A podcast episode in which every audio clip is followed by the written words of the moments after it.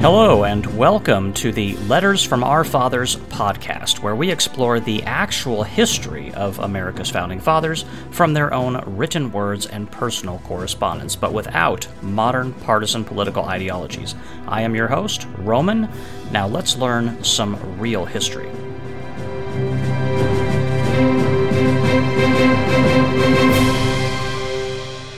All right, welcome back, everybody all around the world.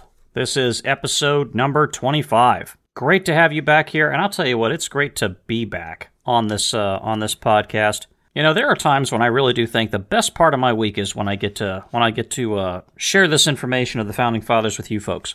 I thoroughly enjoy that, and uh, creating another great episode where we can come together and share this information and study from the founding fathers is just uh, fantastic. You know, speaking of uh, another episode, I uh, did drop an episode of the Patreon podcast over on patreon.com slash podcasts with Roman. The, uh, as always, the link is in the description box to this podcast. And, you know, I mention it because I don't know how, and I'll, I'll, I'll tell you exactly what that podcast is about, and then you can decide whether or not you want to go listen to it. It's, um, I don't know how many people are actually aware in the United States that just a couple of weeks ago, the United States Congress came within a heartbeat of creating a requirement for women in the United States to register for the draft, the military draft. Did you know that? I mean, it was it, they were literally within a heartbeat of doing it. And then suddenly at the 11th hour, it was pulled back. And I honestly, I know that some Americans are aware of it, but I, I, am very certain also that probably a majority of Americans were not aware of it because there wasn't a lot of talk about it. So, my latest episode over on Patreon is about the military draft for women. And it, I dive deep into that topic because, you know, you listen to other people talk about it, they'll probably talk about it for about five, ten minutes at most, and then they're kind of on with their day. I really do pick it apart in there and I go pretty deep on the subject. And if you're, if you think because they pulled it out of this uh, most recent piece of legislation that um, it's not going to come back again, it, it, will come back again. So it's not over. Um, and if you're not informed on that particular topic, I got an episode that might help inform you on it. Uh, so if you want to go over to Patreon and check that out, that's uh, that's a perfectly good place to go to get educated on that particular subject. And uh, you know, why do I do that? Why do I keep uh, trying to send you folks over to the Patreon side for my other podcast? Well, for obvious reasons. I mean, it is a subscription podcast. It does cost money to get over there uh, and to listen to that stuff, and that's kind of the whole point. It's meant to uh, reinforce and support my podcasting work. Is really what it's supposed to do. And uh, I really appreciate you folks for uh, for giving it a listen if you go over there and check that out. And if you find out you don't like it, you can always cruise out of there. You don't have to stick around the Patreon side if you don't want to. It's not like the Hotel California, you know, where you can uh, check out anytime you like, but you can never leave. It's not like that. Don't worry. So you could if you if you go over there and you find out you don't like it, you can go ahead and bounce right back out. But I thought that was an important topic that most Americans are largely unaware of what just recently happened a couple of weeks ago, and so I figured I would drop an episode on it and uh, talk about it a little bit with you folks. Uh, so there is that. Now, what are we going to talk about today on this episode of the podcast? Speaking of sneaky legislation, and I don't know if I would regard that that particular topic I was just talking about as sneaky legislation, but although I do really feel like they were trying to sneak that under the wire because again, there wasn't a lot of talk about it. But you know, it's not the it's not a new thing to do something like that. Uh, to try to sneak legislation under the wire. The uh, the British Parliament used to do stuff like that too, and Samuel Adams is going to talk to us today about that. He's going to be our guest on the podcast today, and as a as our uh, good friend Mr. Uh, John Adams once said, the true history of the American Revolution cannot be written without the character of, of Samuel Adams. I tend to agree with that. So we're going to read a letter that was written to a Mr. Joseph Hawley by, by Samuel Adams from Boston on October the 4th, 1773.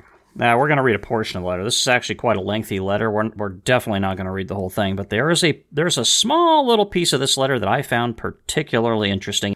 Uh, so let's read. Let's start reading here about no, I don't know, deep into this letter, I guess. Quote: But his lordship might very safely make the promise. For from all that I have heard, his plan of redress is built very much upon the hopes that we may be prevailed upon, at least implicitly, to yield up the right, of which his lordship is as fixed in his opinion as any other minister. This I conceive they have had in view from the year 1763. And we may well remember that when, the Stamp Act was repealed, our friends in Parliament submitted as a condition of the repeal that the Declaratory Act, as it is called, should be passed, declaratory of the rights and authority of Parliament to make laws binding upon us in all cases whatsoever. Till that time, the dispute had been limited to the right of taxation.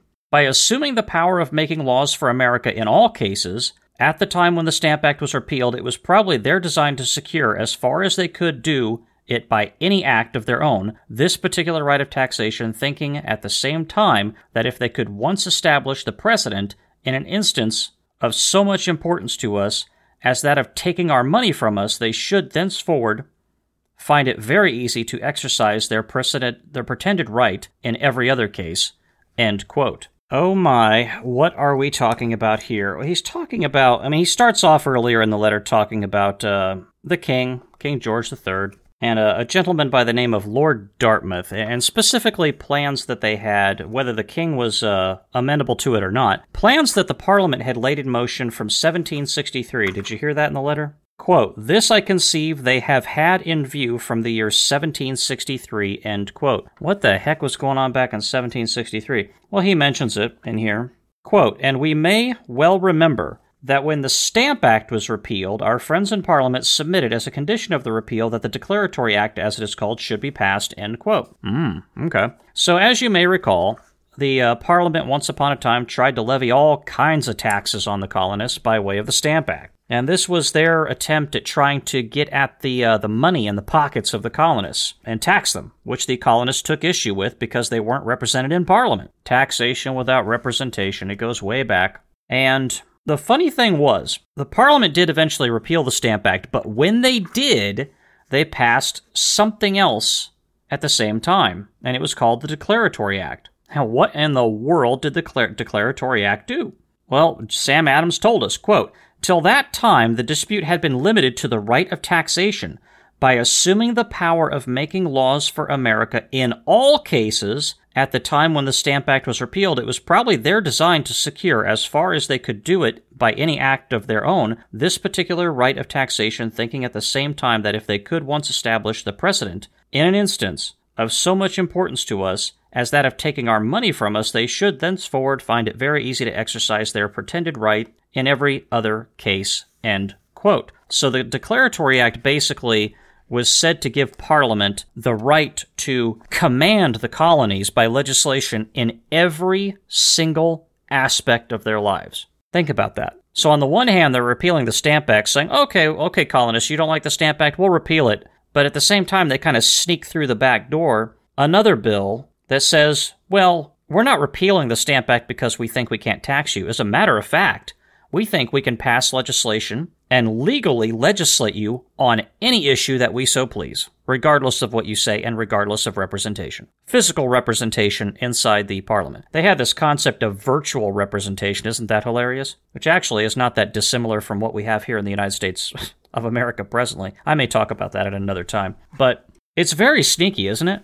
Very sneaky. You know, these politicians, these uh these these people in Congress and in parliaments, they are very sneaky individuals. They like to try to sneak this kind of stuff in through the dark of night, don't they?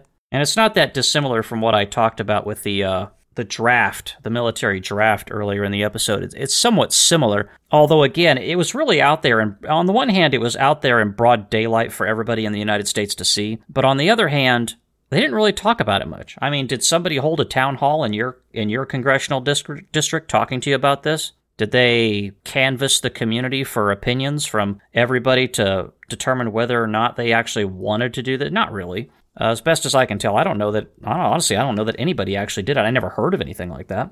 So, between September and December, which is when this was being uh, passed through the House and the Senate and so on and so forth. Uh, eventually, again, it got kicked out. But it's the same kind of situation here. They didn't necessarily pass the Declaratory Act in the dark of night, so to speak. People knew about it, but it was just so ambiguous and it didn't really impact anybody immediately because the Stamp Act was repealed, so they didn't really do much about it until later on.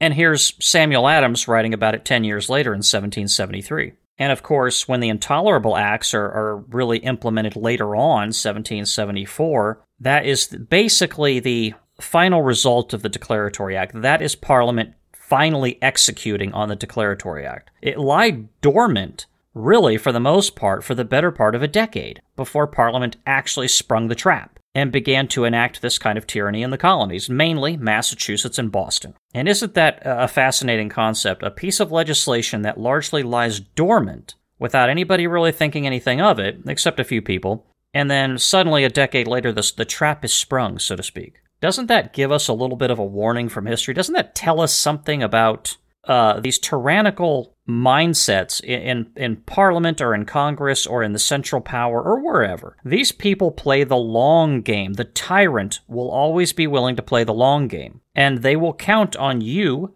being distracted by who knows what. And then before you know it, they'll spring the trap. And they may have the trap laid in place for many, many years. And then suddenly, just one day, you realize, oh my goodness, here we are. And that's what happened to the colonists, a great many of them who did not see this coming. Some of them did, but a great many didn't see it coming. And then when the intolerable acts suddenly coming along 10 years later after the Declaratory Act, it's like, oh my goodness, this is exactly what they were talking about. Exactly. No, no kidding. Of course it was.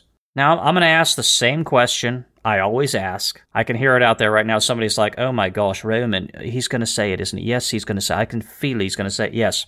Do you think this can't happen here? Do you think this cannot happen in the United States of America today? This kind of sneaky legislation that gets passed lies dormant for about a decade, maybe longer, and then suddenly they spring the trap. And here's the most nefarious thing about it Parliament knew what they were doing when they passed this, the Declaratory Act. They knew exactly what they were doing. They knew that they were going to use it to beat the colonists over the head with a hammer, metaphorically speaking. Well, I, I don't. Honestly, you might say literally, because it isn't very long before the uh, British military starts shooting at and clubbing the colonists in, in Massachusetts and elsewhere. So you might say that's actually literally and figuratively. They knew they were springing a trap. And what did we talk about on the last episode? Excuse me, the previous episode. I always say the last episode. It makes it sound like it's the end of the podcast or something. Anyway, the previous episode, episode 24. What was it John Adams told us about taking off the mask? Isn't that a problem that we all have? Every country in the world has this problem. It's not just the United States, it's not just the British and the colonists in 1774, it's every part of the world all the time. There's always people running around wearing the mask, uh, as John Adams put it, pretending to be a friend of liberty.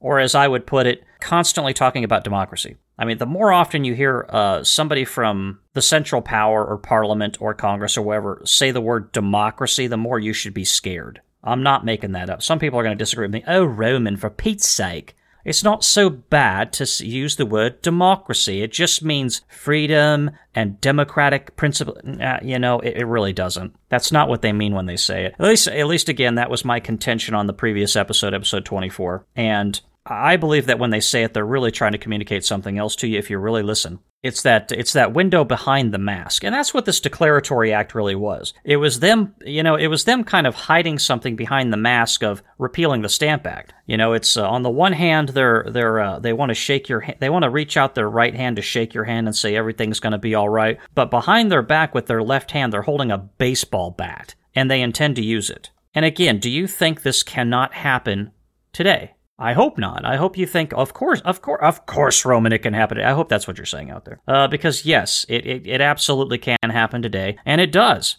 I mean, how many times have, and honestly, sometimes it's hard to know whether or not a Congress or a Parliament even know that they're doing it. It's possible that even Congress or Parliament could be bamboozled by this thing, but honestly, it's a, it's a, it's a willing, it's a willing confusion on their part. It's, it's a, um, it's a self imposed stupidity, as I would call it. Because how many times have we heard that um, in the United States, I don't keep track of the bills that go through Parliament in uh, in like uh, in Britain or anywhere else for that matter, but I do pay attention to the bills that go through the United States Congress. How many times have we heard about a bill that's 2,000 pages long that they vote on in the dark of night, and heck, half the time they try to pass it by a voice vote, not even a roll call vote? Does everybody out there know the difference between a voice vote and a roll call vote? Uh, if you don't, a voice vote is basically where they get a, a number of members inside the Congress, and if nobody, if really, if nobody protests and demands a roll call vote, they just go ahead and pass it based on the voice vote in the in the Congress. They don't they don't actually count the votes, if you know what I mean. A roll call vote is where they actually have to get everybody in there, and they have to actually count the votes and so on and so forth.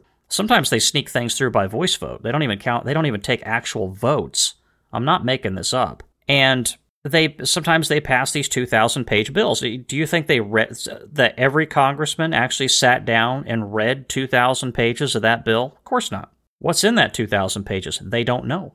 And you don't know because you didn't read it either. Is it possible that there's something in there like the Declaratory Act? Absolutely there is. How would you ever know? You won't until they spring the trap. Somebody knows it's there. That, that's the that's the dark secret. Somebody knows that it's in the bill. The problem is, very few people, the only people who know it's there are the people who are going to spring the trap because it's buried so deep in that 2,000 pages, you will never be able to find it. And chances are, the people who are voting on it in Congress are never going to be able to find it. And then, the, then that actually leads to an even deeper question. Who was it who put it in the bill? If Congress isn't getting together and, you know, in, in committee and together very loudly and proudly, you know, putting all of this stuff in the bill, which would take forever, and I'm not saying you shouldn't do that. That's the way it should be done. But they, they would argue, oh, it just takes forever. We need to have somebody just kind of write this thing up uh, anonymously and kind of ramrod it through the Congress. You know, but if it's if it's not being put together, you know, out in the daylight with everybody kind of com every every congressman commenting on it, who's who's putting it together? Honestly, I don't know half the time. I'm not saying there's a conspiracy out there. I'm just saying it's and it's obviously it's not a conspiracy. They're just they're just doing it. But this happens on a fairly regular basis. And is it that dissimilar from the Declaratory Act? Not really. It's the same kind of process. It could be, anyway. Sometimes it's not, and sometimes it probably is. And you need to pay attention to stuff like that because you might find yourself a decade from now finding yourself under the attack of something resembling the intolerable acts. And they've been there the whole time, or at least the, the process for it has been there the whole time passed out of Congress or Parliament or whatever legislative body it is that you have in your country, passed out of that legislative body a decade prior or maybe even longer. And it's just sitting there waiting for somebody to use it. This is the great battle that people like the founding fathers dealt with. And the, and honestly, I've said it before and I'll say it again. This fight never ended with the end of the American Revolution. The founding fathers did not kill this beast in the 1780s. They didn't do it. They ended it for a time in the United States, but that's all they did. It's still alive out there, and there could still be something like the Declaratory Act running around just waiting, waiting for the right moment for somebody to use it against you. The same way that Parliament used uh, their Declaratory Act against the colonists in Massachusetts and Boston by shutting down the port, by cha- changing up the assemblies, the legislative assemblies, by playing around with the court system and all the rest of it, and taking away people's rights, and, and so on and so forth. It's it's a very nefarious thing that they did, very nefarious. And it led to a shooting war, which is why I tell you about this. You might be asking yourself, Roman, why on earth are you talking about this on this podcast? Why why on earth? Well, because this is all about learning the lessons of the founding fathers. If you want to and by the way, the people, do you think that the British Parliament believed that this would lead to a shooting war? Honestly, I don't I don't think so. Um, I, I really do believe that they were so arrogant that they could ride roughshod over the colonists and just do whatever they darn well pleased as soon as they sprung the trap but it did lead to a shooting war.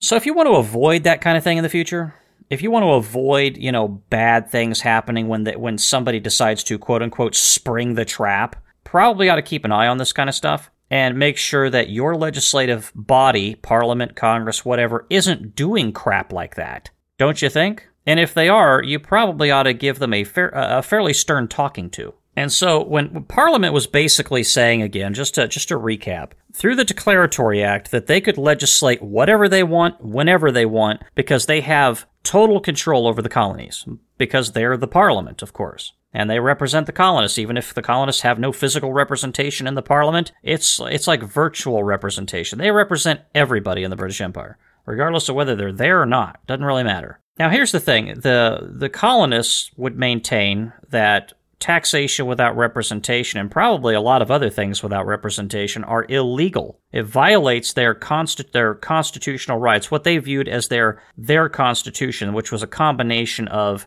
you know, British documents written down throughout history, including the Magna Carta, but also the charters of the various colonies that they had that said that they were to govern themselves to a certain extent. And in the, in the realm of taxation was one of those areas where the colonists believe that they have sole authority because they are the only ones that can represent themselves there locally. You can't do this out of a parliament 3,000 miles away in 1774. There's no telephones, there's no telegraph wires, there's no nothing, and getting across that ocean is a challenge in itself. So it has to be done locally. Otherwise, you have this parliament that's very distant and disconnected from the colonists that's able to reach into their pockets and, st- and take their money. And the colonists took this very, very seriously this concept of somebody reaching into their pockets and taking their money away. This was dead serious to them. And it should be dead serious to us today. I'm afraid it's probably not. It should be, but it's not. I think we've been disconnected from this sentiment that the colonists felt.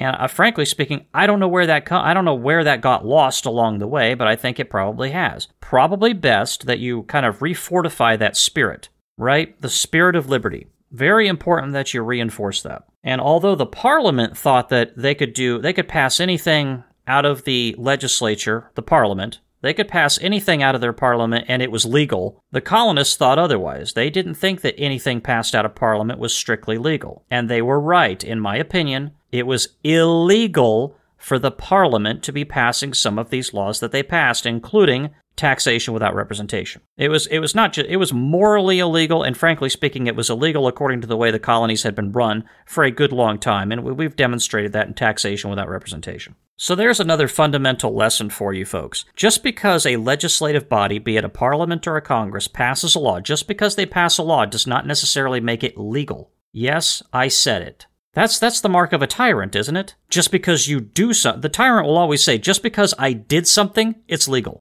Some people think it's different when it goes through a legislature. Oh, because it went through a legislature and we're represented, uh, it's it's legal because it went through a legislature. No, it's not. Not necessarily. That could be an illegal act. Technically, we've talked about that uh, before. I believe we were. I believe it was on the episodes of the Declaration of Independence. We talked about a Supreme Court case in the late 1800s that declared the income tax, or some portion thereof, unconstitutional and illegal. Now, this, this was before the passage of an amendment in the Constitution which made it legal, so don't, don't go around thinking that it's illegal today because it's not. It was illegal, though, and unconstitutional in the late 1800s, which is why Congress came in and the states honestly came in and ratified a, a uh, an amendment to the Constitution. So there you go. There's a prime example of Congress passing something that was perfectly illegal. So don't go thinking I'm crazy or I'm trying I'm trying to I'm just drumming up a bunch of nonsense by saying that the, it is possible for Congress to pass something that's illegal. It's very possible. As a matter of fact, it's very possible for Congress to pass a bill that's illegal, the president to sign a bill that's illegal, and the Supreme Court to render something constitutional which is in fact unconstitutional. It's entirely possible. You got to keep an eye on this stuff, folks. You are there. We have these checks and balances in the United States, and to some certain extent, other countries do as well. You know, we have the three branches of government executive, legislative, and judicial, but there is really a fourth check, a fourth check in the balance of power. There aren't just three checks, there's four. And the fourth check is you. And the, the thing about that is, is in order to be an effective fourth check, you, you have to know what the others are doing. And you also have to know how to deal with that. Good news, ladies and gentlemen. This may be a tough thing to do, but the Founding Fathers have the lessons for us. And that's what this podcast is all about. This is about the Founding Fathers teaching us what those lessons are. And haven't we been learning that over the last several episodes about what's going on in 1774 to 1775? these interactions that the founding fathers are having with the British government as the, and the colonists are you will see it in everything that we're talking about the colonists were a check on that power it wasn't just the king it wasn't just the parliament and it wasn't just the judiciary. It was the colonists themselves. They were a check on that power. And they exercised it. They didn't just sit at home and watch netflix. They exercised it. They exercised that check on power and rightfully so. And they tried to do it as judiciously as they possibly could. We talked about that 4,000 patriots marching a few episodes ago. I mean, if they wanted to get if they wanted to get belligerent, they could have, but they didn't. They were very peaceable about it. Very peaceful. And rightfully so. They had no reason to go, you know, flying off at the handle unless they absolutely had to. So this is uh, you know, this is kind of the legacy that we have to carry forward is, you know, this uh this concept of this this very careful watching of what happens in in the in the workings of government. The the founding fathers have a great many lessons for us and when Samuel Adams is talking about this uh, declaratory act, it, you know, it really it really caught my eye, and it caught my eye because I, you know, I think there is a, a lot of that kind of stuff that goes on today. This uh, laying the seeds for some kind of a tyranny, a trap that they're going to spring on you later. It can happen. The the British Parliament in 1774 probably weren't the first ones to think of that, and they definitely won't be the last. So let's listen to Sam Adams. Let's listen to the father of the American Revolution. And let's just keep an eye on things. That's all I'm saying. Just keep an eye on things. And when you see something that, that, that comes up like that, maybe say something about it. That, that's probably what Sam Adams would have us do is just just speak up, say something about it. And that's that's probably the that's probably a good step in the right direction. What do you think of that? You know, leave a review on this podcast. Let me know what you think about that. Or again, if you so choose, go over to the Patreon side of things, leave a comment, review, question over there. You know, that's the beauty of the Patreon uh, podcast that I have. It does have a forum really open in it that, um, by way of comments and, and so on and so forth on each episode. and messages that you can send me there. It's basically kind of a forum where you can field these kind of questions. If you have any questions over what we're talking about, or if you have any comments over what we're co- talking about, or if you disagree with me, or if you agree with me, you can uh, funnel that through there. Or again, if you are on Apple Podcasts, you can leave a review and you can mention it in, in the review. You can say, Well, I listened to this episode and I agree with this, or I disagree with that perfectly reasonable way to do that. And we can bring that onto this that discussion onto the podcast and have some fun with it. And i will be fair about the comments of course so again, uh, I certainly encourage you to go over to Patreon and uh, pick up uh, the podcast over there. I got some great discussions I think we're having over there. I try to build out a great product for you folks if you choose to go over there and support uh, my podcast endeavors. Really appreciate that. And I appreciate you listening to this podcast episode, especially the short form podcasts that we're doing on the Thursday edition of the podcast. Of course, we will have another feature length episode uh, coming up on Monday per usual. And we just had we just um, uh, concluded a, a, holiday, Christmas, uh, Hanukkah, obviously as well, and uh, whatever other holiday you might be celebrating around these times, be it New Year's or something else. I certainly hope you have a, a good holiday. I hope you had a, good Christmas for those of you who do uh, celebrate Christmas as well. But um, as uh, as always, I keep the podcast going over here, regardless of what time of year it is. You'll notice that most of the podcasters kind of vacate for the holiday, or at least a lot of them do.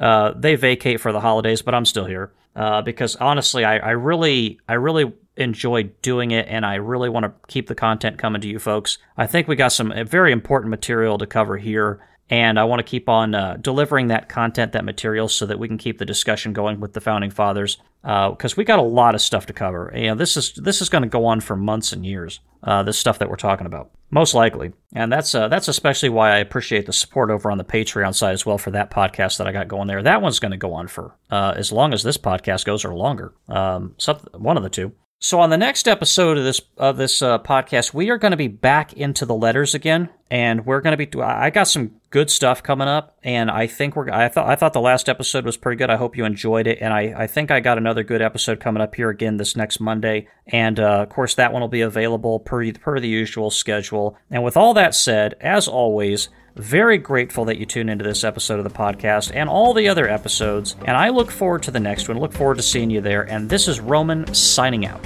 Thank you.